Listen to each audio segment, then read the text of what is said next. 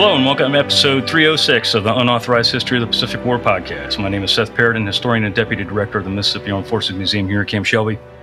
And with me, as always, is my esteemed co host, retired Navy Captain Bill Toti, former skipper of the fast attack submarine USS Indianapolis, Commodore of Submarine Squadron 3 in Pearl Harbor, and many other postings. How are you this morning, Bill? I'm doing great, Seth. How are you? I'm recovering after a really, really nasty bout of COVID and strep throat on top of it. So, oh yeah, no, that was nice. It was fun. Yeah, lots of fun. But uh, this week, we'd like to welcome back our new guest, but he's a returning guest for this season. Uh, he is the curator's distinguished professor of U.S. military history at Missouri University of Science and Technology, author of 15 books, and I'm sure many more in the future. His trilogy about the United States Army operations in the Pacific during World War II have become go to references on the subject, and we are always excited to have him back here with us. Please join us in welcoming back John McManus. John, how are you this morning? Doing great. Great to be with you guys. I, am glad you're feeling better, Seth. That's really a bummer to have. Yeah, COVID. it hmm. Yeah, it's the second. It's just it's the second hand, second time having the itis, but uh, we'll we'll be all right. We'll be good. Mm. Good thing we're doing this remotely, right? Yeah, mm-hmm. right. then it's safe. indeed, indeed. Uh, well, before we get started, we want to ask you to like and subscribe to our YouTube channel as it helps other people find our show. We want to get the history to the masses, and if you want to help us do that, please like and subscribe to the episode to the show and click the like button on the episodes. So we'll get on with the show this morning. Uh, the term military intelligence is more often than not an oxymoron. Sometimes so called intel is accurate, and sometimes it is not. Sometimes it is valuable, other times it is not. When it is accurate, military intelligence can tip the scales in a battle or campaign, often drastically. Deciphered messages and accurate analysis gave the U.S. Navy cryptanalysts at Station Hypo and Station FRUMEL the opportunity to provide Admiral Nimitz with accurate intelligence that directly led to the United States Navy's success at Midway. Accurate intel analysis led to the shootdown and killing of Japanese Admiral Yamamoto. Inaccurate intelligence analysis nearly led to a planning and operational disaster at Los Negros in February 1944. So it can go either way. And frankly, more often than not, it can be based on chance. Uh, a chance decrypt, a shrewd observation, or a random discovery, as was the case in January 1944. Uh, part of the problem is that there were so many intercepted messages and lack of decryption capacity, it wasn't clear which one should be decrypted first. Uh, there was a certain randomness to this, and that sometimes failed us. Uh, for example, if you decrypted message A, which laid an enemy course of action, but then missed message B that changed the course of action, you would be absolutely led down the wrong path. Uh, a chance discovery by an infantryman in the Australian 9th Infantry Division directly led to a massive breakthrough for MacArthur's Southwest Pacific Command and allowed him to plan and execute two invasions that likely saved thousands of American lives and sped up the timetable of the war for General Mac that was inexorably marching back towards his ultimate goal of recapturing his beloved Philippines. Now, when I say intel breakthrough, I am not lying here, am I, John? This was a huge discovery by these Aussies in, in, in the jungle, wasn't it? Yeah, I mean, I would argue this is one of the greatest intel discoveries in modern military history. And it's just you know, like a lot of intel discoveries like this, there's a, there's some element of luck involved, but also um, malfeasance and incompetence and and um, you know just plain old human foibles. Uh, what happens here is that you know the the Japanese are retreating westward along the New Guinea coast. The Allies have been kind of pressuring them throughout much of late 1943 and early 1944 and as they're retreating westward, of course, they, they can't take everything with them. Uh, and so they are uh, destroying, uh, you know, much of their, their kit, uh, just taking kind of what they can carry. And one of the things that they're destroying is their code books. Um, so the uh, you would think, okay, well then I guess you burn them. Well, ordinarily you would, but the mm. climate is such; it's so damp, it's so rainy, um, it's so soggy, so moldy that this becomes near to impossible. And so there's a Japanese signals officer whose name is lost to history, fortunately for him, um, the, who mm. who decides you know, I'm going to get rid of all this stuff by by putting it in a kind of a steamer trunk into a steel trunk. And that's bad enough. You know, basically they sink it into into a swamp, figuring the Allies will never find this or even know what it is. But the the other thing that he does, he tears off the, the covers of the code book and he sends them in to, to higher command and attest to the destruction of the the code books. And when in fact this has not been done. Uh, so it's the worst of both worlds that he's left um, that material out in such a place that it could possibly be recovered by the enemy, and he's made his superiors think that it's been destroyed, that there's no chance that the, the code books have been lost. So, like you said, Seth, uh, troops from the Australian 9th Division find the trunk and amazingly enough, look at it and figure out this is important and then they get it farther on up the line where it can really do some good. So that's the other part of intelligence. It has to actually do some good farther up the line by people who know what to do with it. Right.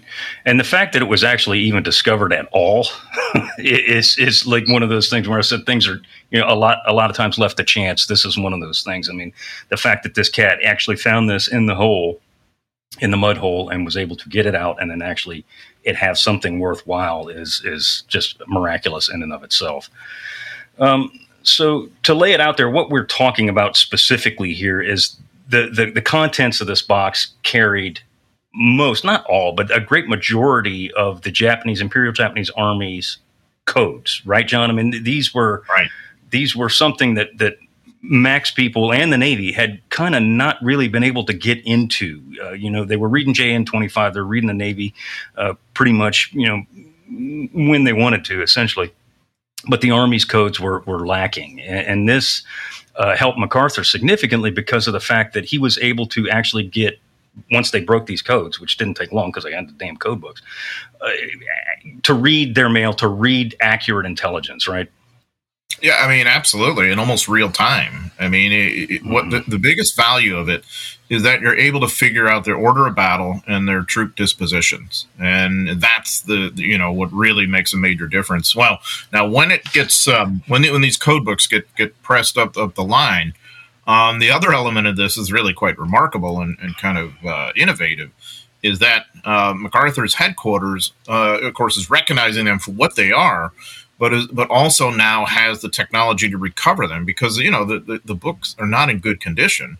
They're they're muddy, they're wet, you know everything that the Japanese thought they might be. Well, they're using early microwave technology to, to, to bake these things to dry them out without burning them up or whatever, and and you know recovering them well enough that you can basically piece it together and, and read what happened. So I think it's emblematic of the fact that SWAPA, Southwest Pacific area, um, its Intel section has become quite sophisticated by now. It has a lot of different mm-hmm. components and elements to it, and I think this is one example. So um, as it gets farther on up the line, now once um, you get to the kind of staff level, you can begin to form a, a pretty good idea of where the Japanese strengths are on um, on New Guinea and where they're not. And uh, when you're thinking about future invasions, obviously that's really good information to have. So one one of the things I say in in my book um, is that whoever this Japanese officer was, uh, he does much more damage to his cause than the famous Benedict Arnold ever did to the American cause uh, 200 some odd years earlier. This guy absolutely consigns his comrades to uh, a horrifying future on on a lot of levels. Hey, John. Yeah, I mean he, he Get go ahead, Bill. Yeah, I'm sorry. You know, MacArthur must have been driven crazy by the fact that the naval codes had been broken, and and to some extent we were able to read Navy messages, although we were overwhelmed and only ended up reading a fraction of naval messages. And now he's got a similar advantage. Was he able to read a higher portion or proportion of Army messages than the Navy guys were able to read naval messages? I mean, I think actually, Bill, he's able to, to have better more actionable kind of intelligence than the famous Navy, you know, um, intel that, that leads to Coral Sea and Midway, because that takes a lot of extrapolating, a lot of sort of, mm-hmm. uh, you know, gaming it and figuring out, you know, maybe they mean Midway. Let's let's put this little bait out there or whatever. MacArthur doesn't have to do that because the Japanese have no idea that this has been lost and this is the kind of material that's that's you know betraying exactly how they're communicating with one another and also, you know, like I said, their order of battle. So in a way, I think it's easier intel to, to exploit. But like any good intel, it's perishable. Uh, so really, it needs to be to be exploited within the next few months. And I th- I think that the Imperial Japanese Army would regularly change some of its coding and, and whatnot too. So you were gonna you were gonna have that problem. Um, but uh, yeah, it's ironic because um, I'm sure MacArthur was frustrated at times that the, the Navy had better intel than he did uh, for some of the, the fleet engagements we're going to have. Um, but now that changes in early 1944, and it dramatically impacts, of course, his operations that year. So, so Bill, the, the Japanese expected the Allies, you know, as we're working our way up New Guinea, and I mean, it, you know, they know that we're coming. Uh, they expected us to land at a place called Hansa Hansa Bay, um, and because of that, they set up their defenses to to repel that invasion that they thought was coming. But because of this intel breakthrough, things kind of shaped up differently. But tell us about what, what goes on with uh, with the Japanese defenses at Hansa Bay and what leads us to landing where we do land, which is Hollandia and Aitape here in the in the near future. Seth, the short answer here, know, we're going to look at Papua New Guinea, bring up the map, make our viewers happy again. But but the short answer here is the Japanese concentration forces were down along this area. I think I got that right, John, um, of PNG Peninsula, uh, northern part of the island. And of course, you got famous Wewak Harbor, which is right here. You remember from the third patrol of the Wahoo and Mush Morton penetrating that. There's there's a pretty good concentration. That's a great anchorage and then the other great an- anchorage is up here in the area of what we're referring to today as Hollandia and Aitape in here. So, so the Japanese believed that the invasion would come down here, and they really built up defenses. In fact, I think they had, correct me if I'm wrong here, something like two divisions down there. And because of this intel, you know, MacArthur was able to say, all right, if they're here, we're going to do something different and land where they ain't. He's, he was famous for saying that and then not doing it. But this is one occasion where, in fact, he does it, doesn't he? Yeah, he does. He does. Hansa Bay was initially a target for MacArthur. That's actually where he did plan to land at one point. But to your point, Bill, once he got, and John, once he got this intelligence that the Japanese had, you know, two divisions plus uh, of people there, he was like, "Nah, uh, we're, we're we're not going there. If I know that there's this many people waiting for me there under a general general general named Adachi, he's uh, he's like, no, no, we're not going to go there. We're going to go exactly. We're going to hit them where they ain't, and we're going to land at a place that can serve a similar purpose in Hollandia with the with the anchorage that it will serve here in the future, and Aitape, and we're going to basically cut these Japanese off, and that's essentially what he does. He wants to bypass Hansa Bay. Jump over this area, land in Hollandia and Aitape, and just let these guys wither on the vine. John, this is no different than bypassing Kolombangara in the Solomons and that you know or other places uh, Truk for instance or, or even Rabaul that we're just jumping over these people we're going to let them wither on the vine and to your point what you were saying about you know the japanese intel officer that can you know consigns these guys to a horrible fate these are 50,000 plus people that are now cut off that are going to wither in the New, New England, Jesus, in the New Guinea jungles and either fight or die, right? Yeah, I mean, there's a lot of elements to this. Um, one of the reasons Hansa Bay is so attractive is that the, the North New Guinea coast um, is hard to traverse. There, there's a lot of coral outcroppings, a lot of coral ridges and whatnot that make it very difficult for landings. Um, so uh, the, the, the, Japanese understand that Hansa Bay is probably the most desirable you know feasible area. And of course not just a matter of landing but where you can develop a naval base and where you can develop any semblance mm-hmm. of of uh, depots and logistical bases is really the key to this whole thing. So um, that's why you know and so you know it, you've got to go farther west to Aitape and to Hollandia to really have anything even remotely like that so yes, MacArthur had totally intended to, to get after Hansa Bay uh, for these obvious reasons. I also think it's sort of analogous to uh, to what's going on almost at the same time in uh, in Europe, in that Calais is so heavily defended because it's the most desirable place to land, uh, and Normandy is an alternate on some levels, of course. Also heavily defended too, whereas of course Hollandia and Aitape are not. But um, so you have that component to it as well. The other thing that happens is that for this to even get in front of MacArthur and, and make him aware, there also has to be some interesting dynamics in place as well. Uh, so when the intel becomes sort of common knowledge among the staff, even then there is not unanimity that uh, they need to, to kind of leapfrog around Hansa Bay and go to Hollandia and whatnot. Um, it's through, uh, you know, there's a lot of people who want to take credit for it because it ends up so well. But um, uh, Lieutenant General George Kenney, who's MacArthur's remarkable air commander, is a player in this, as is Bonner Fellers, who's this interesting sort of, sort of uh, shadowy kind of uh, court MacArthur court character uh, on some levels. He's uh, he's an intel guy.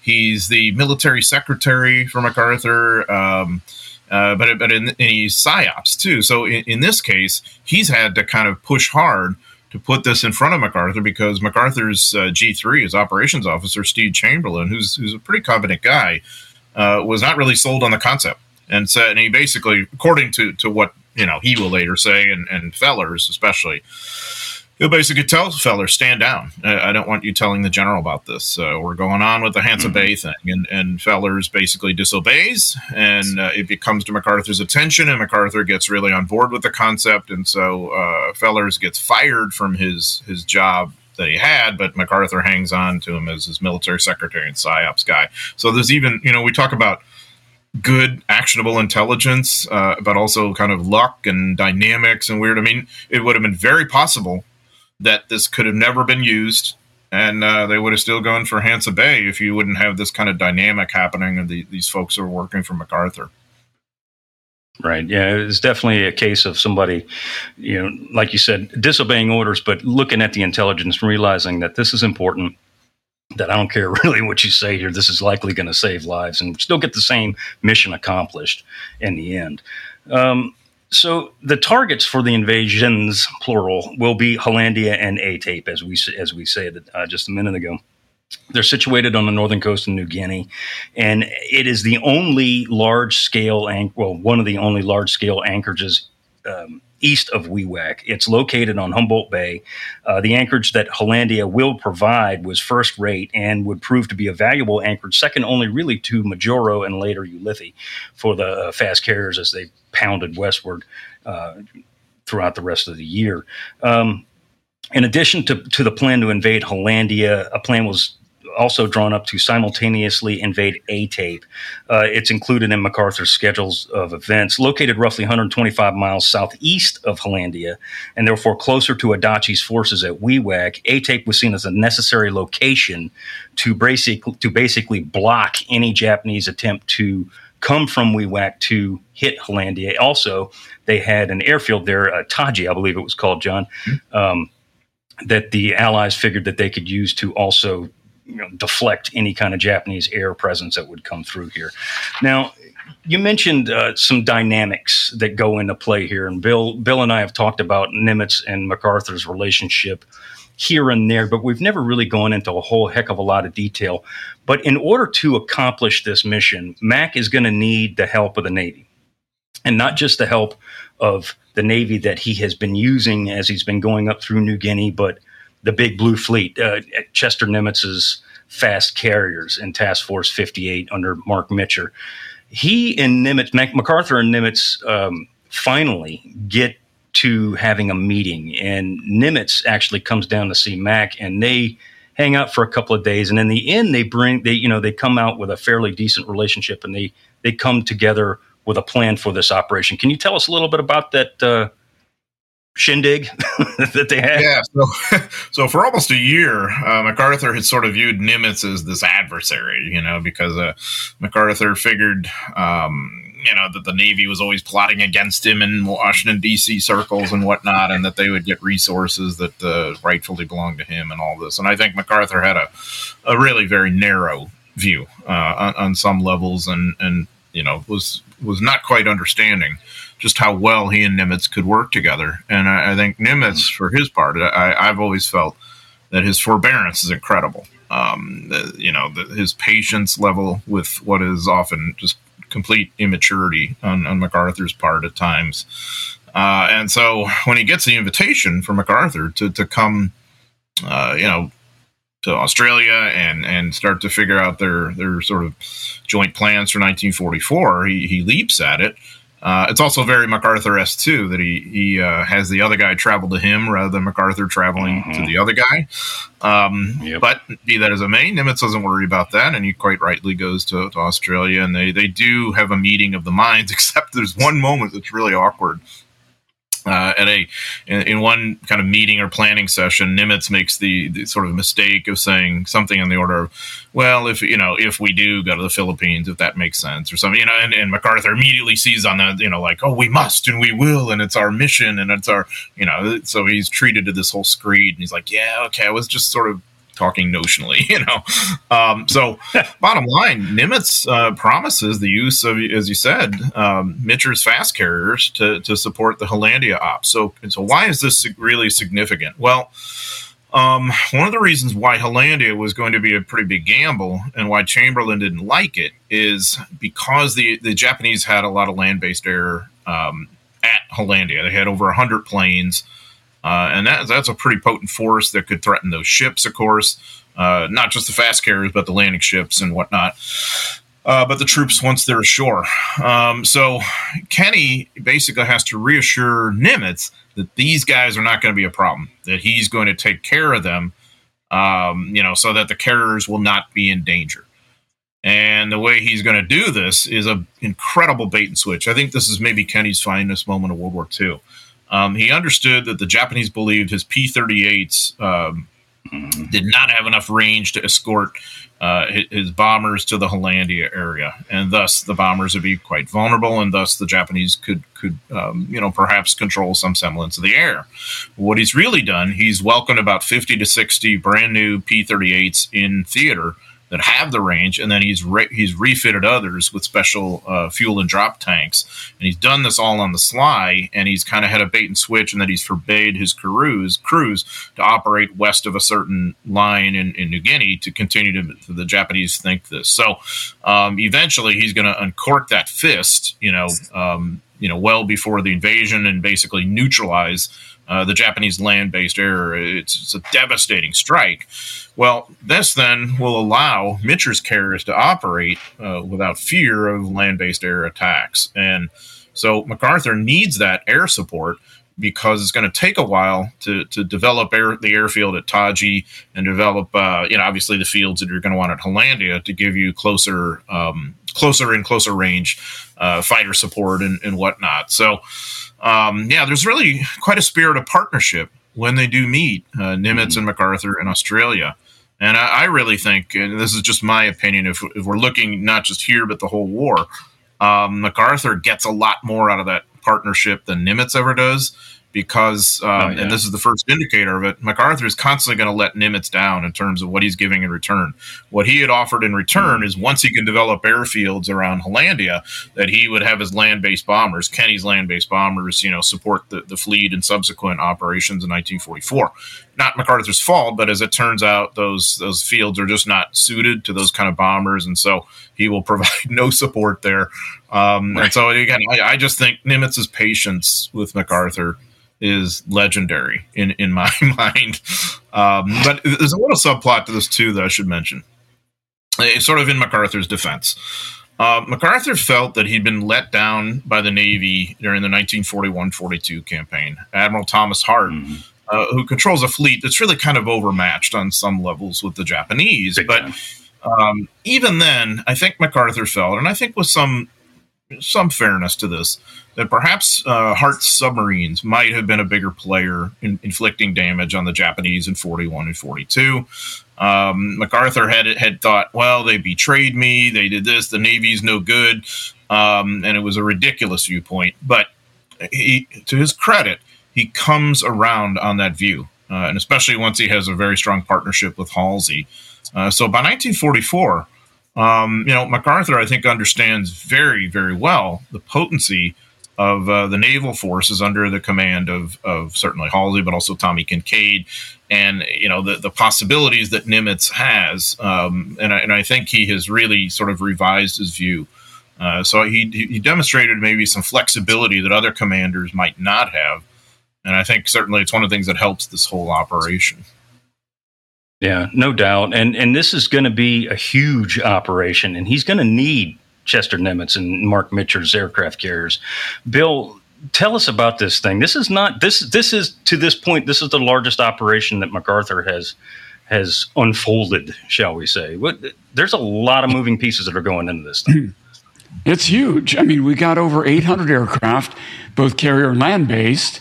We've got 217 warships, including Mitscher's Task Force 58 that you mentioned, Seth. 31 LCIs, 51 LSTs, 55 destroyers and other ships, including heavy cruisers, light cruisers, and eight escort carriers. You know, so first part, Nimitz did promise the participation of the eight escort carriers that would directly support Aitape. And then once the airfield, at, in theory, once the airfield at Tadji had been captured and, and could be used, then would move on to support Hollandia. But as, as you said, you know, it turns out that those airfields weren't as useful to us as we think they would have been, Seth.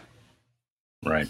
Yeah, and Mac orders uh, that elements of two United States Army divisions would take part in this operation in Hollandia. Uh, the veteran 41st Infantry Division and the 24th ID that had once been at Schofield Barracks during the Pearl Harbor attack.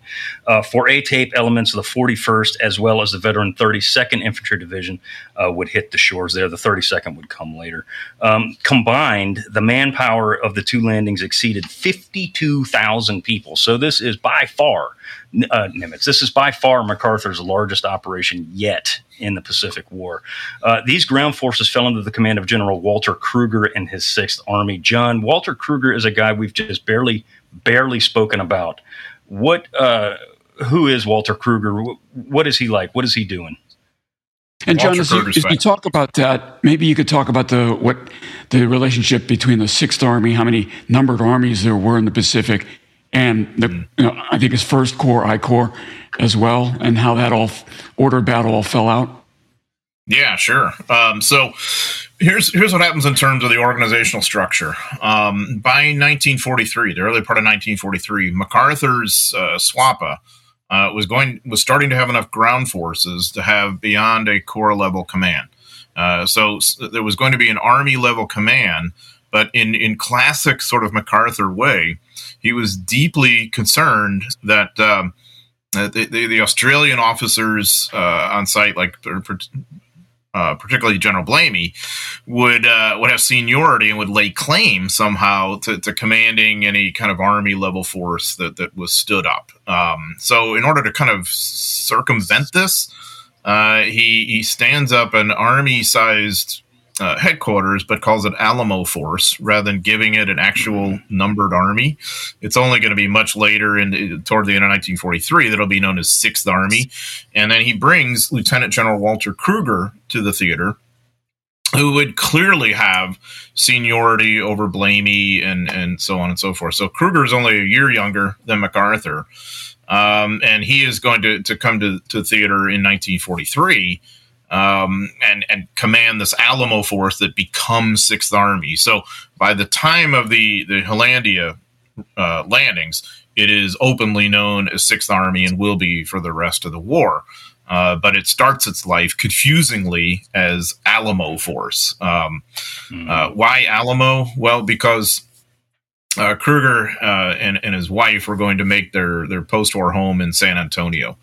Um, so, as a tribute to him, it, it, becomes known as Alamo Force, and then of course Sixth Army. Now Krueger, Krueger's just this fascinating dude. Um, he uh, he was actually born in Germany. Uh, he's one of, to my knowledge, only two foreign-born uh, generals in the U.S. Army in World War II. The other being Ben Lear, who was born in Canada. I don't know if that really counts, but uh, um, Krueger was born in Germany. I think I think that definitely counts. And um, he's the son of an army officer, a German army officer. So really, in a in a different kind of universe, he could have served in World War One as a as a German army officer. Instead, his father died when he was an adolescent, and so his mother uh, moves Krueger and and uh, and herself to the United States. They immigrate to the United States. Interestingly enough, um, they came to St. Louis, and it's interesting because that, that's where I live.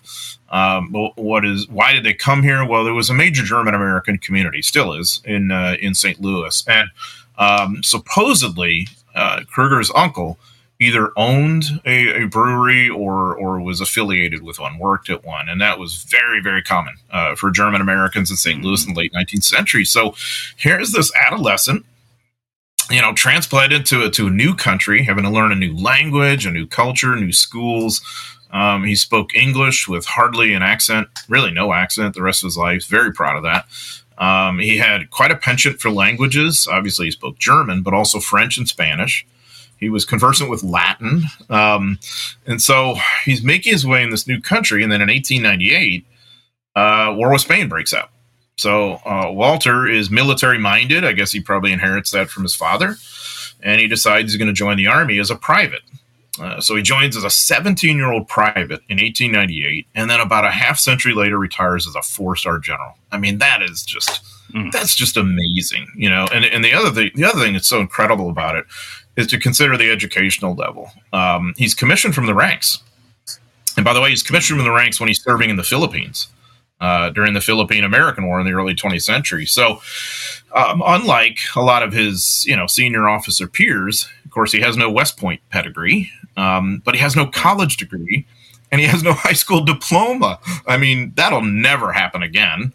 Um, and mm-hmm. yet, he's in some ways smarter and better educated on some levels than many of them because he's an autodidact. He's, uh, uh, you know, once he's an officer, he's really quite an intellectual on some levels in, in terms of military strategy and and uh, the sort of wonky policy papers that he writes in the 1920s, articles he publishes and whatnot. Um, and so, as Walter Krueger moves up through the ranks, uh, to become like a lieutenant colonel, a colonel, a senior officer.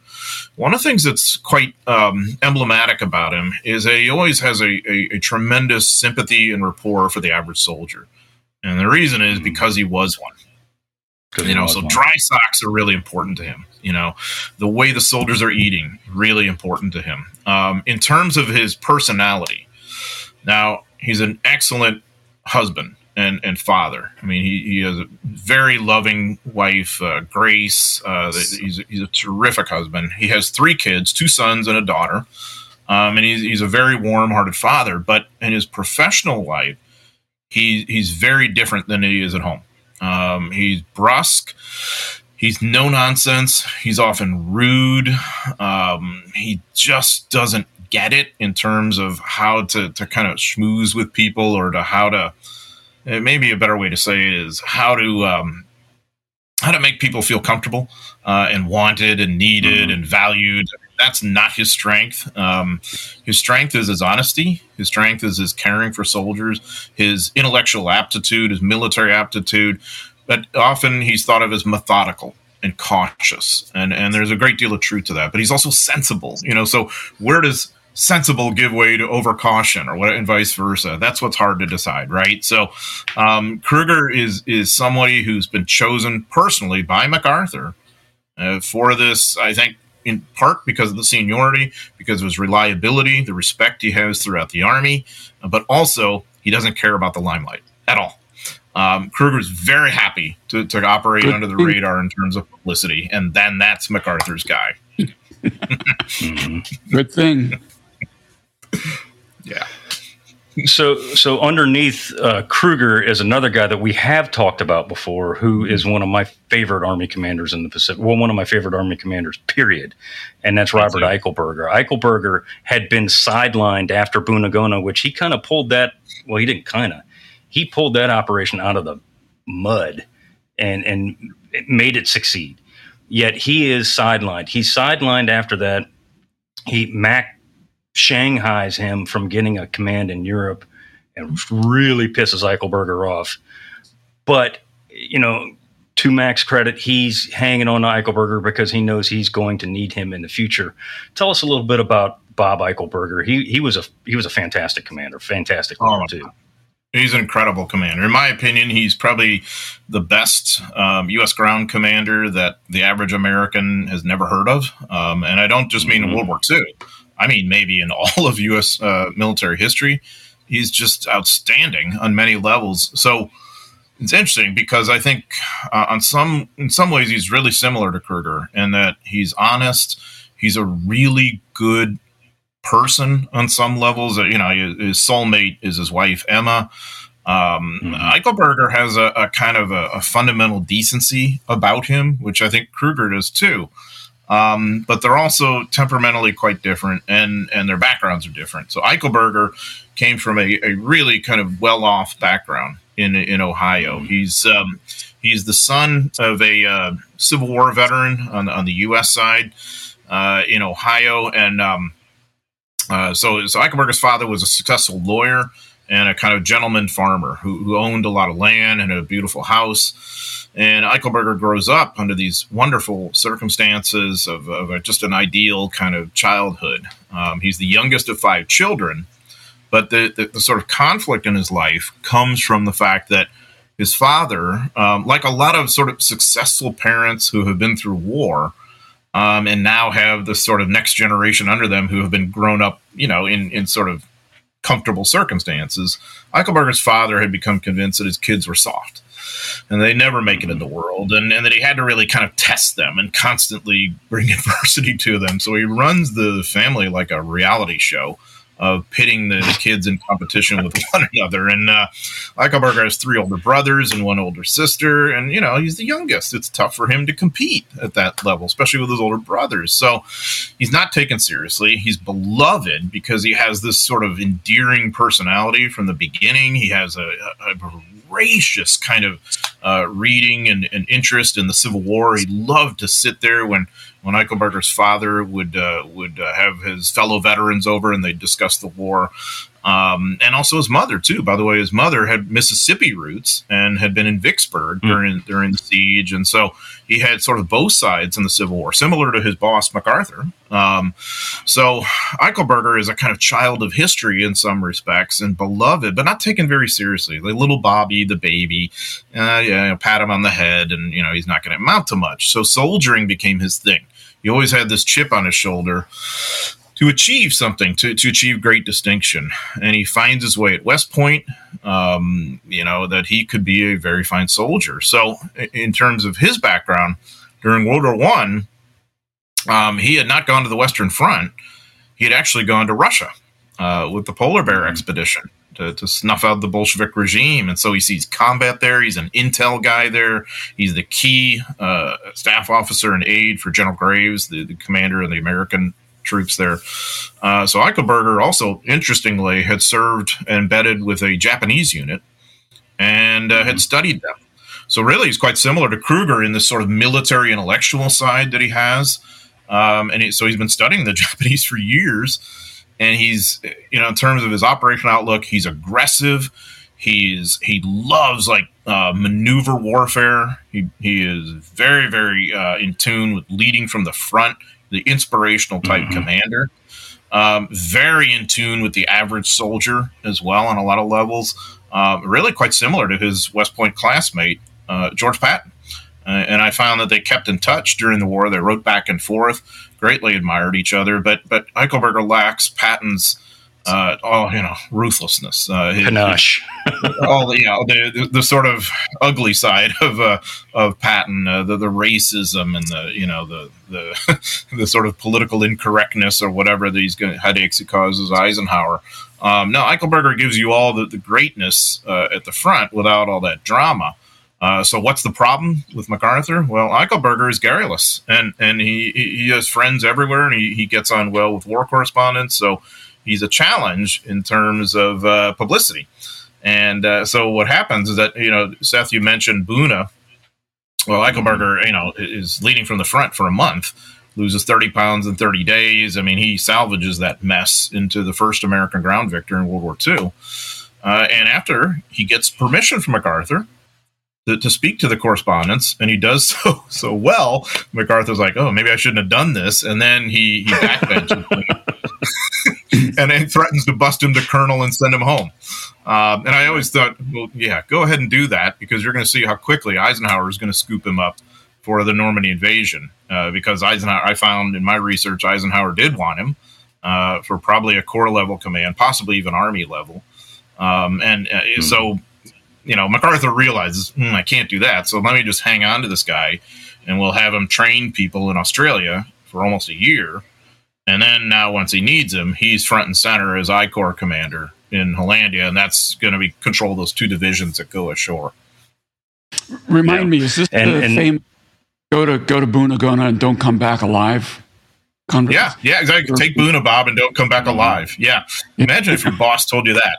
Uh, you know, go on this patrol, Bill, or don't come back alive. You know, I mean, it's just it's unreal. and so uh, I mean, yeah, when Eichelberger goes into Buna, um, he's he's been told by MacArthur that time is of the essence, that he's got to make this happen so quickly, and uh, you know, he eventually wins the victory. And then once he's out of there, he's amazed to hear uh, uh MacArthur tell the the press uh, time wasn't really important; it was just a matter of wearing them down and all this kind of stuff. And so, yeah, as Seth mentioned earlier, Eichelberger would really become quite resentful of MacArthur you know, I think understandably so. But he, but he really suppresses that during the war because he knows he's got to get along and that's his boss. That's and they his boss. Mm-hmm. together. Yeah, and we got to move on. But I mean, as was Eisenhower, Nimitz, and pretty much anybody who dealt with him. So I had right. to say that. Exactly. exactly. So, so the forces under Eichelberger uh, would land at Hollandia in two locations. Elements of the 24th Infantry would land at Tanamera Bay, and the 41st would land at Humboldt Bay and link up in the area before Lake Sentani, thus providing an encircled and contiguous beachhead, at least somewhat. Um, the complex plans, and they were complex, uh, and simultaneous landings, three actually, if you add Aitape, would stretch the abilities and resources of MacArthur's forces. Bill, deception played a role in this operation as well. Um, tell us a little bit about that. And and to John's point, when when when Kenney unleashes these 38s, they go down there and they just absolutely lay waste to the Japanese air forces. Tell us a little bit about that. Yes, Seth. The um, you know what was happening here was you know, General Kennedy used a really great bait and switch tactic on kind of misleading the enemy as it pertained to what the future objectives would be.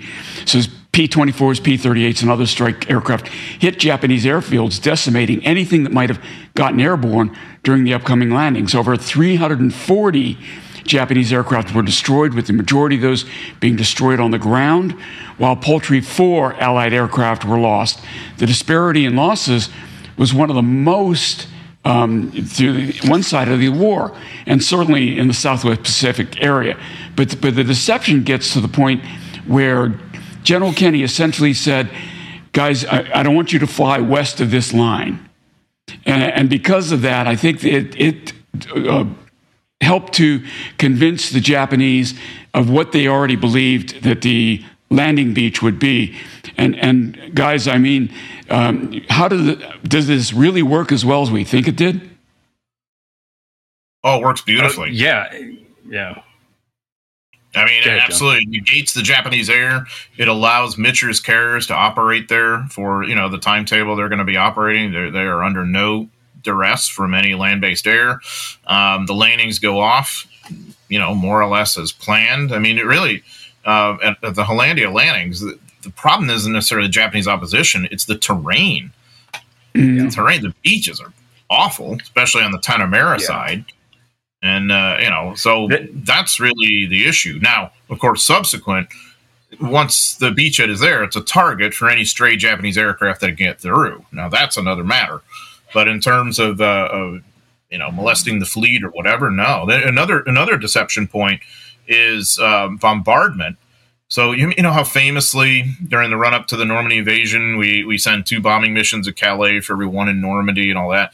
Well, this is really similar mm-hmm. because we're still we're sending um, bombing raids to Hansa Bay, to that area there too, to the, the near where the two Japanese divisions are, but also the bombardment. Uh, naval bombardment too. You're going to have uh, PT boats that are going to zip along the coast at night, uh, as if preparing for some sort of special ops or landing Alamo scouts uh, who are like special recon people.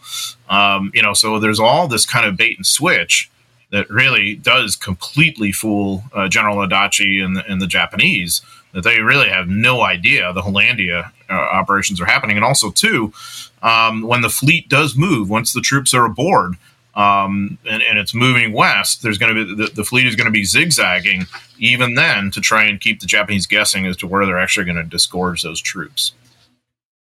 Once they do disgorge the troops, John, to to your point, it's it's there is hardly any Japanese resist, resistance on all the beaches. You know, Hansa Bay, not Hansa, uh, Humboldt Bay, Tanamera Bay, and Aitape. I mean, these guys pretty much walk ashore, but it's once they get ashore that the terrain just eats them alive because the as good as the intel had been to prepare the MacArthur's forces for this by you know cutting off the people at Hansa Bay and going to Hollandia and Aitape and all this, the the aerial reconnaissance, the terrain intelligence was completely non-existent, shall we say? It was it. The, the terrain a mere 30 yards behind the beach in some locations wasn't anything like a road. They, they aerial reconnaissance had said that there was a road that would connect the two landing areas. And hmm. in fact, it was a swamp. It, it, wasn't a road at all. There were no roads. It was nothing but a friggin' swamp. And as we've talked about swamps in New Guinea before, these are some nasty swamps. I mean, this isn't anything you can really trudge through with any kind of rapidity. This is some serious stuff, and it just brings what was a absolutely perfect landing to a snail's pace because they can't get the hell off the beach. And when the beach is only, you know, 30 yards deep ish, all these supplies that are just pouring ashore, they got nowhere to go. So they just wind up stacking them and they, they, they, on the beach and they become these mountains of supplies, which, as you said just a second ago, do eventually become very, very ripe targets for Japanese aerial opposition. Now, now, what is true that we eliminated a tremendous number of Japanese airplanes in the area. We didn't kill all of them. And as a matter of fact, this stockpiling of, of American supplies on the beach comes back to bite us in the butt here uh, when a Japanese air raid does indeed hit the area. And when it hits the area, it doesn't blow up just a couple of crates of stuff, it tears up everything in this one area for a day or two. There's a fire going on there. This is some serious stuff and this causes a major supply issue with the people that are ashore and pushing inland. Can you tell us a little bit about that yeah so uh, you know even before that um, once the troops have gotten ashore, you're talking about very long, strung out columns of soldiers uh, walking on whatever trails they can find or cutting trails. Um, and through those swamps, you know, we've got a guy who drowns on the first day in a swamp. We've got another situation where a guy is getting bogged down in a swamp and uh, you know has to soldier he, he's he holds his rifle out or with his uh, uh, for his sergeant to try and help him out and the and the weapon you know, discharges and kills the sergeant you know um, you basically landed in a Japanese rear area uh, and so whoever's there has sort of taken to the jungle or has been shot and destroyed or captured here and there um, and so now your orders are to unload reinforcements and supplies, but there's hardly any room. Like you said, Seth. Uh, so it's a 30 yard beach that gives way to thick jungle or to swamp. Mm-hmm. Where do you unload it? What do you do? How do you how do you get vehicles moving? And so there's a tendency for this to be bottlenecking. Now, to be sure, the 41st and the and the 24th, their their vanguards are moving pretty well along the, the sort of narrow, muddy trails that are you know they'll eventually link up without too much of a problem and you know from Japanese resistance. But back at the beach, here's our issue. I mean, because there's all that stuff stacking up, all the logistical sinews, and a lone Japanese aircraft comes through. I think a couple of nights after the invasion. Um, gets lucky by dropping a bomb in an ammo dump, which creates sympathetic detona- detonations, a chain reaction. Of course, you can imagine how much combustible material there is. Um, there's trucks that uh, that burn and whose tires burn straight down to the hubcaps. Um, there, there's metal that's uh, that's actually melted and burned uh, because the fire becomes so intense. You can imagine all the ammo. Ammo's cooking off. Um, you know, it's like a Fourth of July thing. And so you, here are, um, you know, we, we, we talk about the infantry a lot, the, the so-called trigger pullers. Well, I'll tell you what. Um, in this case, it's the quartermasters and and ordnance mm-hmm. people um, you know, who are doing a lot of the most courageous work here to try and pull ammo crates away, uh, to try and build fire breaks. As all this is going on, you have uh, specially fitted LCIs that are that are coming in as uh, like firefighters to try and hose down this. Uh, the, the, flames, by the accounts of those who were there, rise at least 500 feet in the air in some places. Uh, you can imagine the smoke. Um, and so, you know, you have, I think, 24 men killed, about over 100 some odd wounded, and, and some who are burned. Um, it's about two days or so before this is uh, brought under any semblance of control. And it just kind of makes me wonder my gosh, you know, what, what could have happened if the Japanese really had uh, larger fleets of planes that they could be coming in regularly? We were really fortunate that they didn't. Th- this amounted really to more of a, a headache than a hole in the head in, in terms of the logistics that, that Eichelberger is going to have to deal with once these two divisions are fully ashore. But he will then redirect um, elements of the 24th Division to come ashore at Humboldt because that was really a better area to land than Tanamera as things turned out. Um, it, you know, the other thing I should mention too, Horace Fuller, the commander of the 41st Division, had uh, you know wanted to, to land on, on every available inch of beach, and, and initially um, the the, the naval amphibious commanders had said no, we don't think our, our craft can get in on, on this one segment of the beach here. Uh, but F- Fuller had kind of gone to the brink on this and said, no, I need that. And I think in retrospect, it was good that he did because you can imagine how the funneling would have been even worse on a, on a kind of half half of Humboldt Beach or whatever. As it was, it was really bad though. Yeah. I mean, supplies had to be hand carried to the forward units. And by hand carried, I mean literally hand carried. I mean, they were humped from the beach up forward to the forward elements that were that were connecting back there in the back in the jungle by Lake Sentani. I mean, this this was a serious, serious supply issue, kind of almost reminiscent of Guadalcanal, frankly, in, in that, you know, the guys that really needed the supplies the most couldn't get them because of multiple issues, not the least of which was the fire you talked about, the massive conflagration on the beach, but also just the fact that they're the intel that had played such a valuable part in getting these people there was so so wrong on, on, the terrain side of everything that these guys were literally strung out with not much of anything. They were put on half rations for a while. Uh, so, mm-hmm. I mean, the, the, infantry, as always, is usually the guys that suffer the worst, and that's exactly what happens here. And you know, going back to what we were saying before, the Japanese uh, defensive measures around there were virtually non-existent, but they do run into some defenses. They do run into some opposition as they're pushing further inland. Nothing that's really going to stymie the invasion. However, that being said, uh, in one instance, I believe it's the yeah, it's the 21st Infantry Regiment under, under Lieutenant Colonel Thomas Clifford. Um, these guys run into a small band of Japanese that had this band of Japanese been larger, it could have delayed them for days or weeks even because of the terrain. But again, we're getting back to the terrain issue. These guys couldn't get around these people because of the swampy terrain, because of the lakes and everything else, and it was just a bottleneck in that area back there.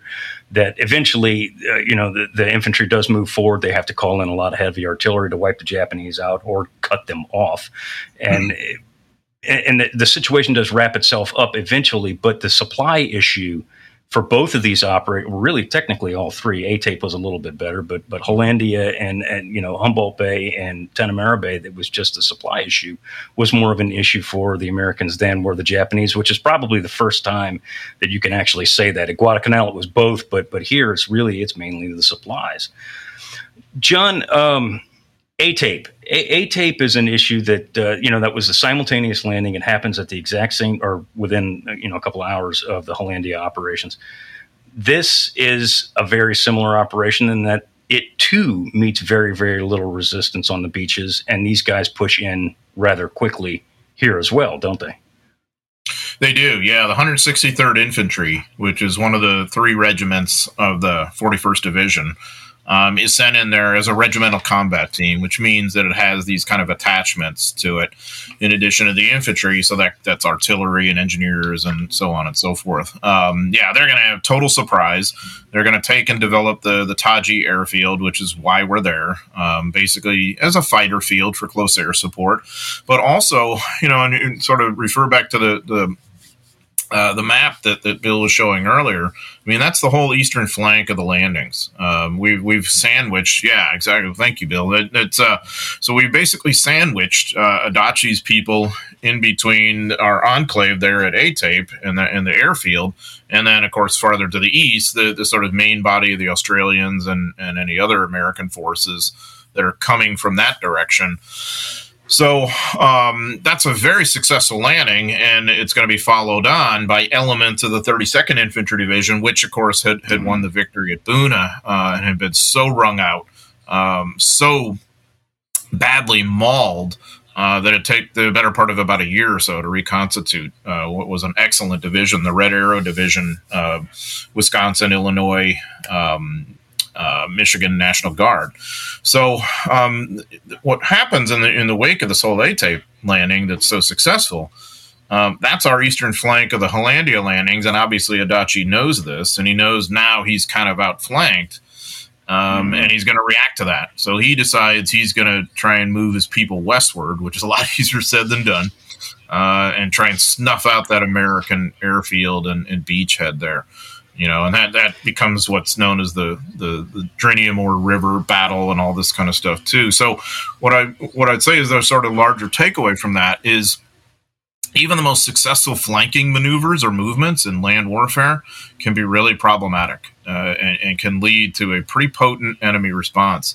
Uh, the, the, the Germans find this out in a, a, tank battle called Arras in, in France in 1940. Mm-hmm. There's all sorts of instances of this on the Russian front. We see it in Normandy, by the way, too. The Second Armored Division fights a hellacious battle on July 28th and 29th after the breakthrough and all this. So, um, this is the Pacific War example of that. The New Guinea's large enough and the, the Japanese presence there large enough that they can have a reaction even though they're really in trouble um, logistically. Yeah. So, the whole idea of Aitape originally is to, to support those landings to the west. But as things develop, mm. it becomes that sort of eastern bulwark of the of the whole American uh, presence there in that part of the island. Right, and that that whole that whole decision to take that area proves to be very fortuitous because you know the intelligence American or Allied intelligence rather is telling us that Adachi does have a lot of dudes over there in the Wewak area, and he is coming. Um, so the whole, just to put it in perspective, the whole Hollandia Aitape, the initial part of the operation, wraps up by April the 26th. So I mean, this is just a few days. I mean, it's wham bam in out, and we're we're there and we're hunkered down, and we've established our defensive perimeters that are going to theoretically hold back any kind of Japanese counter thrust. Now, because of the intel that we're receiving, that Adachi, Adachi is going to be coming down here with his people um, the 32nd Infantry that comes in afterwards that you just talked about, the veterans of Buna-Gona, they set up a defensive perimeter along several of the rivers that led towards Wewak. So we know these guys are coming, and there's a whole intricate back and forth with Krueger and some of the commanders in the area about you know where to put the defensive lines and uh, aggressive patrolling and all this other stuff that goes on back and forth here, and it's it's it's kind of a kind of a cluster there for a while, but you know again, th- this shows this episode in particular. We've we've talked a lot about Intel and how it's good and how it's bad. And this is another perfect example of this. Is that you know while I said we have intel that the Japanese are coming, and then Adachi is bringing you know the better part of twenty thousand guys down to this area. John, several of the people, and by people I mean commanding officers in the area that really should know this information, don't and, and, that some of the the commanding officers in the area, when the Japanese eventually do strike, and they do, the guys that need to know that these people are coming have no friggin' clue that they're coming, and they're caught completely off guard. Yeah, it's almost inexcusable to be honest with you. And what, what I compare it to is um, the, the Allies are like uh, weather forecasters who know that a big storm is coming. Um, but in terms of like actual on the ground intel of where you'd have to worry about that storm and your timetable and all that for the people who really need it, that info does not get down there. Uh, and really, that's on Willoughby, uh, Brigadier General Charles Willoughby, who's MacArthur's intel guy, um, who really, when you think about all the advantages he's got at this point in the war, you could, you would really, I think, fairly expect more from him. Um, he, he will make the statement that never have have commanders been so better prepared intel wise for a battle. That would have been absolute news to the, the soldiers who are right there at the Driniumor River, who all of a sudden have this massive Japanese attack in their faces. I think it's July 10th, 11th, 1944 that ends up as this sort of running battle that goes on for the next six weeks or so. You also have the 112th Cavalry involved too, and mm-hmm. um, you know, and in the better part of the 32nd Division, you're going to see a regiment from the 31st Division come into play, the 124th. Um, you know, in, in addition uh, to the 163rd, and you know, it's just really it's it's incredibly messy uh, because the Japanese are in rotten shape. Just just moving to the line of battle has been an enormous challenge for them. Uh, but there's plenty of fight left in these guys too, almost out of desperation. The other thing that I think is important in this whole mix is, um, and, and this has to do with the landings. It's a very much a pattern in the Pacific War um, that we don't really have a good understanding of terrain where we're landing.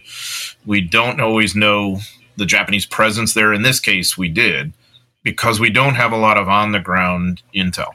Um, like the French resistance mm-hmm. is giving a lot of really good intel about German dispositions in Normandy, say.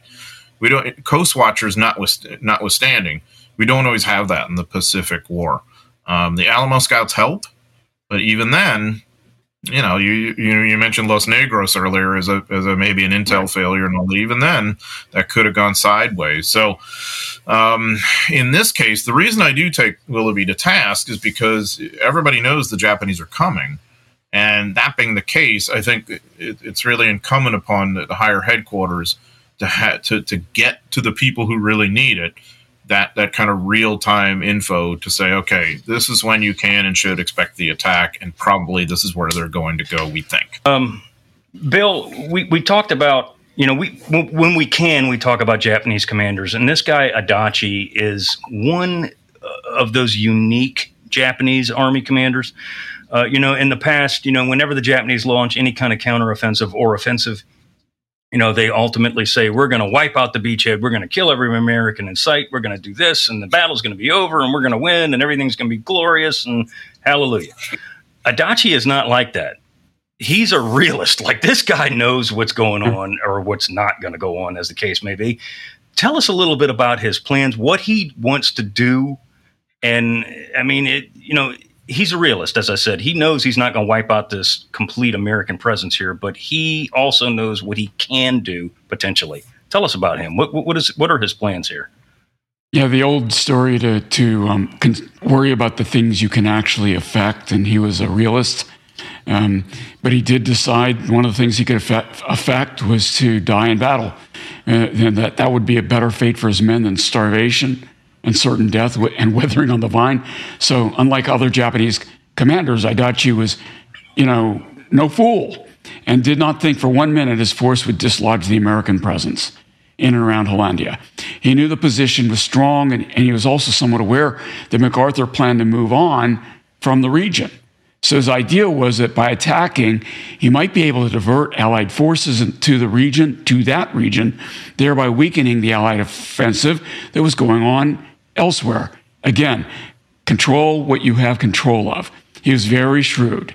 So his army moved painfully slow through the jungle, averaging just two to five miles a day at best. Disease, mal- malnutrition, and Allied air raids further weakened his forces, but he was determined to make this assault. And of course, Allied intel was aware that Adachi was moving his forces towards Aitape and in response, built up American defenses in the area adding several new units to the territory. However, despite the intel advice, Mac's intel officer, the previously mentioned Charles Willoughby, believed that the Japanese were incapable of such an attack in this terrain due to the logistical status, the challenges, and other factors that the Americans were dealing with themselves. So, local American intel revealed that an attack was Im- imminent and troops were placed on alert for weeks. When in- that attack did not occur, Seth, in that time period, the Americans were taken off alert, as I've said in previous episodes. Being on alert actually lowers your readiness long term, and you eventually have to come off alert. And unfortunately, they did that at the worst possible moment, Seth. Mm-hmm, absolutely. Uh, on the night of July 10th and 11th, like John was saying, uh, some 10,000, that's 10,000 Japanese attacked in mass across the, the, the River. Uh, three Japanese regiments assaulted American lines in disorganized fashion, as was typically typically the case of units moving through the jungle. Um, we've talked about this on Guadalcanal. You know, Hyakutake's people, you know, just got lost. Kawaguchi's people essentially got lost in the jungle. This is no different here. Units are strung out. Uh, orders to commence the attack are given at different times because they can't get a hold of people. Communication on the Japanese side is virtually non-existent. Um, but regardless of this, uh, three Japanese regiments do assault American lines between 2330 and 0500. So that'll tell you how long this attack lasts, at least the initial attack. Um, two rifle companies, E and G Company of the 128th Infantry Regiment, took the brunt of the Japanese assault, uh, supported by heavy artillery and machine guns seemingly everywhere. Uh, the GIs inflicted heavy casualties on the Japanese. Adachi's lead elements were cut down in some units by as much as 90%. John, this is kind of a, you know, second verse, same as the first, or in this case, 10th verse, same as the first, that when Japanese units are assaulting American dug in positions, they just take a pounding, an absolute pounding, be it from the Army or the Marines, it does not matter. They just take a beating of biblical proportions. However, because of the fact that the Japanese are sending so many people into this one small area, they eventually do break through and they, they cause some havoc here, don't they? No, they absolutely do. They rupture the line, um, and it leads to a long, confused, running fight uh, that goes on not just that day, for the subsequent days too. Um, back and forth, uh, the capture and recapture of positions and whatnot. Uh, the, the, the, casualties inflicted on these guys is staggering. Um, there's probably at least 2,000 casualties the first night alone. Um, and and it lo- what it looks like to the Americans, um, th- there were so many Japanese bodies in the, in that main area they were attacking that uh, the, many Americans who were looking at it were wondering, what is that down there? Are those logs, you know, jamming up the river? Because some parts of the river were dry, some parts were wet um, it's just it's really kind of horrifying uh, because I, I think Guadalcanal is a perfect uh, comparison in, terms of the, the, misery for the average Japanese soldier of trying to move forward to, to even attack mm-hmm. at all um, to have any supplies at all. Most of these guys are, are have lost a lot of weight by the time they attack. Part of their desperation is fueled by the hope of capturing American supplies, uh, American food, right. um, similar to Guadalcanal, you know, in, in many instances. So um, it, yeah, I mean, it leads to a kind of a for for about oh, oh roughly about a two week period of just this attack and counterattack pattern where there's all of these Japanese who just keep kind of popping up as they enter the the, the area. Uh, you know, forcing breakthroughs here and there, getting killed mostly. I mean, whatever it is. And then, of course, mm-hmm. the the latter stage of the Driniumor is this sort of oh, well, let's do our aggressive patrolling and chase these guys down and, and kill them, and and you know that that in some ways is even more nightmarish for the Americans because then you're talking about long, you know, columns and in jungle trails and not knowing where they are and where they're not, you know, ambushes and, and of course the heat and uh, the, the, lack of food and the tough of supplying and all this kind of stuff that goes on. Um, Adachi, Bill put it right. He's absolutely a realist. He basically has two choices after Hollandia happens. Um, we can sit here, wither on the vine, and die, uh, or we can find a way to attack and affect the situation somehow because he's very smart in that he knows MacArthur's great hope is to move on to the Philippines. And if he can intrude with that timetable, that's good for the Japanese cause. So, uh, from Krueger's standpoint, now once this happened, he's really juggling a lot of balls uh, because he's got this mess at the Driniumor going on. Uh, he's got to worry about defending the, the Aitape perimeter and the airfield there. A lot of good artillery assets there, by the way, that are in place that really do help. Mm-hmm. He's got to worry about developing the Hollandia base, which is really Eichelberger's preoccupation, uh, you know, from late April onward, developing into, into a base, a base out of nothing almost, you know, uh, mm-hmm. and then and then under MacArthur's pressure, continuing to move on west because also too we, we didn't mention this, but uh, on the whole western edge of the of this this western flank of this whole thing, there's the fight of the Sixth Division at uh, you know at Lone Tree Hill and the 158th Infantry, mm-hmm. the Bushmasters at Lone Tree Hill. Um, so it's a it's a very complex campaign in that sense. It, yes, it, it couldn't be less glamorous. Um, it's uh, it's in terms of the fighting, it's all Army. Uh, and another thing I want to mention too is in terms of the engineering development, it's uh, it's Army engineers and aviation engineers that are that are doing it. The uh, the Seabees are more famous, and of course, rightfully so, I think. But Um, but the, the, the the Army engineers and the aviation engineers are doing much the same job, uh, and so that's your challenge if you're one of these guys trying to create something out of this mess of a of a wilderness here. Um, even as the combat soldiers are, are dealing with Adachi and, and all of this, from the Japanese standpoint, of course, it's way worse. Um, these guys, of course, we, we talked about you know getting killed in the in the battle there, but more commonly, really, for the Japanese by this point, by mid to late 1944, um, you're probably wandering around in what they call the Green mm-hmm. Desert, the jungled wilderness, um, slowly starving, um, slowly dying from some tropical disease, probably succumbing to it, and then getting consumed by animals, by insects. Uh, I mean, it's just it's horrifying. Cannibalism. Um, you know, one example I'd give you, and this is a guy who happened to survive. Um, his unit, when it goes into to New Guinea, had two thousand guys in it. Only sixty-seven mm-hmm. ever got out. You know, um, and he he's one of the few survivors who could tell us what it was like. And he basically it's a, it's a case of delirium of just wandering around and just constantly on the lookout for protein. So, like you catch a lizard, you eat it even while it's alive. I mean that that's the kind of thing, the level of starvation going on. So, this is of course MacArthur's concept, though, to outflank and starve these guys logistically, and it's quite successful in the long run. Yeah, it, way, it's, John, it's the story of the Jap. My uncle's ahead, army Bill. engineer in in Guadalcanal in the Philippines. So in my family, army engineers were more famous than Phil, than Seabees. But go ahead. in your family. I, I, yeah. I wish they're all like that. Yeah, yeah, good point.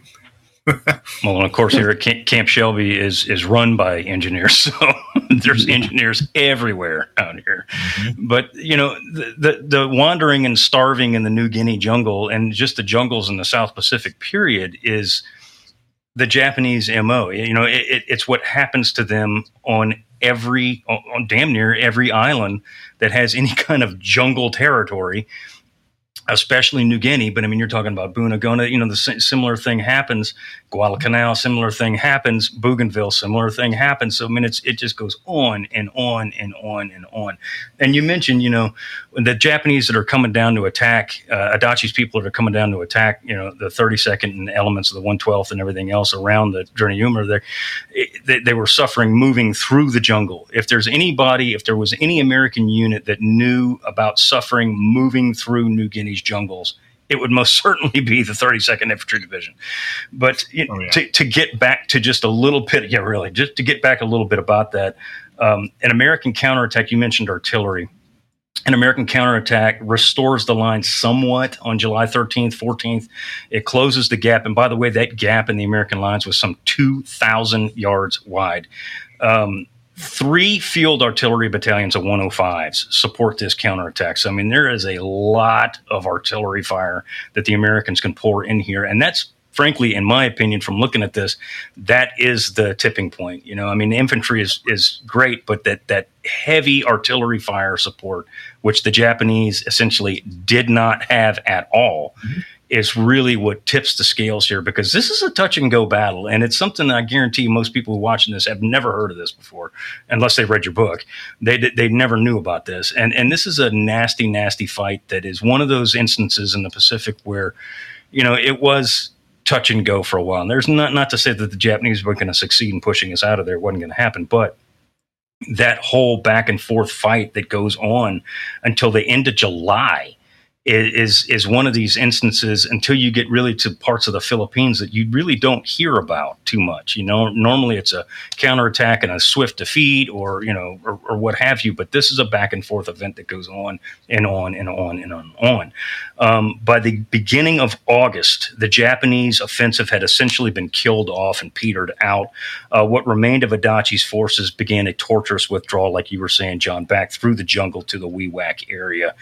Um, during this period of fighting, and we're not going to get, I don't think we have the time to get into all the citations for these guys, but there were four uh, United States Army soldiers who awarded the Medal of Honor, all posthumously. Bill, who were these four guys? We, we can't, unfortunately, get into too much detail on them, but who were these four guys? We can't. Interestingly, there was two junior enlisted and two officers. Donald Lobaugh of the of the 32nd ID was only 19 years old. Gerald Endl was 28 years old, from Fort Atkinson, Wisconsin. Uh, George Boyce was a second lieutenant. He was 29 in the 112th Cavalry. And Dale Christensen um, was also the 112th Cavalry. Uh, so, you know, these guys, he was a second lieutenant as well, all awarded posthumously. And if you read their citations, they're not going to surprise you. These guys were heroes, mm-hmm. all of them. And, you know, as many medals of honor in this battle as um, you know, Tarawa, interestingly, and, mm-hmm. and that one only lasting 75 hours or so. But uh, in this one, a lot longer. Yeah, go ahead, Seth. Right. Yeah, I mean, and, and, and to your point, and what we were talking about earlier, John, uh, is that this fighting around the Driniumor, while while all the fighting that had occurred at Aitape and uh, Humboldt Bay and Tanahmerah Bay and the areas around there had been relatively light in American casualties, this fight here and Japanese casualty too by that uh, by that measure. This fight here along the Driniumor is is significantly more costly in human lives. Uh, 440 Americans were killed and a further 2,550 were wounded. Uh, Japanese casualties for this battle that lasts roughly, you know, three and a half, four weeks are estimated to be between eight and 10,000 men. You know, a lot of these uh, include starvation and disease deaths as well. There are no concrete figures for the Japanese dead and probably never mm-hmm. will be, frankly, because of those bodies that are still laying in the New Guinea jungle or what's left of them. Um, the four week long fighting spurt was actually the heaviest and costliest fight undertaken by the United States Army in the Pacific since Buna-Gona. This is just this one river fight that goes back and forth and back and forth. Um, as American forces moved further towards the Philippines, many of the units involved were rotated out and were replaced with Australian units. We like to bring up our Aussie friends whenever we can, and this is certainly one of those instances in which a lot of these American infantry and cavalry units that we just mentioned are replaced by Australians who continue this long, bloody slog all the way to the end of the damn war. Um, they're yeah. going to fight these Japanese all the way until 1945 in this area. Yep. Yeah, and it, I mean it's the classic sort of bittersweet thing for the Australians. Um, it's, um, I mean, it's sweet in the sense that it's it's victory. It's you know they have the initiative. They're they're going to be constantly on the prowl after the Japanese. It's bitter in the sense of the losses they're taking. You know, so 1942 and 43, Australia is really taking the lead in the ground fighting for the Allies. By 1944 and 45, obviously now they're starting to be put into these backwater areas to, to uh, whether it's Bougainville or whether this portion of New Guinea or whatever it's going to be, uh, to tie down the Japanese and and and you know make sure they're not going to make any more trouble, while the, the Americans are doing much of the heavy lifting as we go farther north. Um, so Australia, I think, loses some influence on the Allied side as a result of that. But I think that the sweet part of it too is that you're not involved in as costly a battles as, as had once happened. Right. Um, but I mean that I think that partnership is really a lot of times overlooked in in our understanding of the Pacific War, the U.S. Australian partnership, which is so vital. Um, and I think among the Western powers, there is no country that mobilizes a larger percentage of its population in the uniform than does Australia. In addition to serving as a, obviously a key base, and everything else they're doing throughout the whole war is just, I mean, it's just incredible. Yeah. Yeah, they were definitely a vital, vital ally. Bill, uh, let's wrap this sucker up. Um, the, the landings at, at Hollandia and Aitape contributed heavily towards the goal of silencing the Japanese in the New Guinea area. Uh, wrap this thing up, put a bow on this uh, operation for us. It, it, even though it starts off kind of quiet and ends rather vicious, it is a very, very vital campaign, though, isn't it? Yeah. The, if I were to put a bumper sticker on this one, Seth, it would be a heartbreaking statement that half the number of fatalities occurred here, uh, American fatalities occurred here than occurred at Tarawa. Everybody's heard of Tarawa. Nobody's heard of Hollandia and Aitape. And I, you know, I know that's a, a, maybe an exaggeration, but it's not much of one. And it should be front and center in everybody's consciousness of, of, of the tragic, great, great tragic battles in the Pacific War. And um, some people, my Army friends would say, Yeah, it's the reason nobody's heard of it is because there weren't any Marines here. You know, that, that's only that. exaggeration, right? Um, uh, Marine squads have a, a PAO per squad. I mean, I'm, I'm teasing, but it is a very important point, and I think one that John undoubtedly wants to make is that the Absolutely. Army battles throughout the Pacific, and I think part of this is backlash against MacArthur have much mm. lower, you know, whatever it is, ascendancy, visibility than most of the Marine battles in the Pacific. And that's too bad. No question. Yeah. Yeah, and the other thing this does, which is so meaningful long term, is it accelerates MacArthur's timetable to the Philippines, uh, which of course is going to be the nexus of the of the American War from from now to the end. And uh, without Hollandia and Aitape and all that, I'm not sure that, that you're going to have the Philippines. I mean, who knows? It's all mm-hmm. one of those hmm. imponderables, but there's no question that it accelerates it and makes it possible as MacArthur would have envisioned, you know, what happens later in 1944. Yeah, it, the, the, in the whole goal of capture, capturing this area, you know, obviously was to cut off the Japanese at Wewak, which it does, and then two was to get this Hollandia anchorage and develop it into a large base for further supplying operations that goes west, and that's exactly what happens here. Uh, you know, they turn this thing into Hollandia, naval base Hollandia, and it does to what you were saying earlier, John, through the engineers, Navy Seabees all these guys convert this area into this huge supply and staging area that does, you know, have a direct result on the Philippine operation that's going to come just a few months later. So Hollandia is one of those areas that, like what Bill was saying, you know, last time we had you on, John, we were talking about the Marshall Islands, and we, you know, we talked about Majuro and places like Eniwetok and Kwajalein and you know things that helped springboard us to the Marianas. This is no different when it helps springboard us to the Philippines because this is a staging area, this is a supply area that directly influences the landings that are going to happen in October of 1944. Um, guys, is there anything else we want to say before we wrap this up? And John, I know you got a role, you got things you got to do, and uh, we appreciate you being here with us again. Oh, it's been a pleasure. Love talking it over with you guys. Thanks for having me. Well, it's always always good to have you here, and we'll we'll definitely have you on again as we move forward through some of these more United States Army battles as we get through the Pacific. Bill, is there anything you want to wrap up before I do the canned close? I think we uh, said it all, and thanks again, John. Thanks, Bill. Appreciate it. Yep. So, with that, we want to thank you very much for listening in on our conversation. Please subscribe to the Unauthorized History of the Pacific War podcast wherever you receive your podcast. Give us a rating and review. We do appreciate it. Um, if you want to see the video version of this, if you're already not watching it, please subscribe to our YouTube channel called The Unauthorized History of the Pacific War Podcast. Send us an email at unauthorizedpacificpodcast at gmail.com with any questions or comments. We will get back to you as soon as we can. Once again, my name is Seth Paridon, and I want to thank you very much for listening and or watching. John, thank you again for being with us. Bill? And I'm Bill Toti. See you again next week.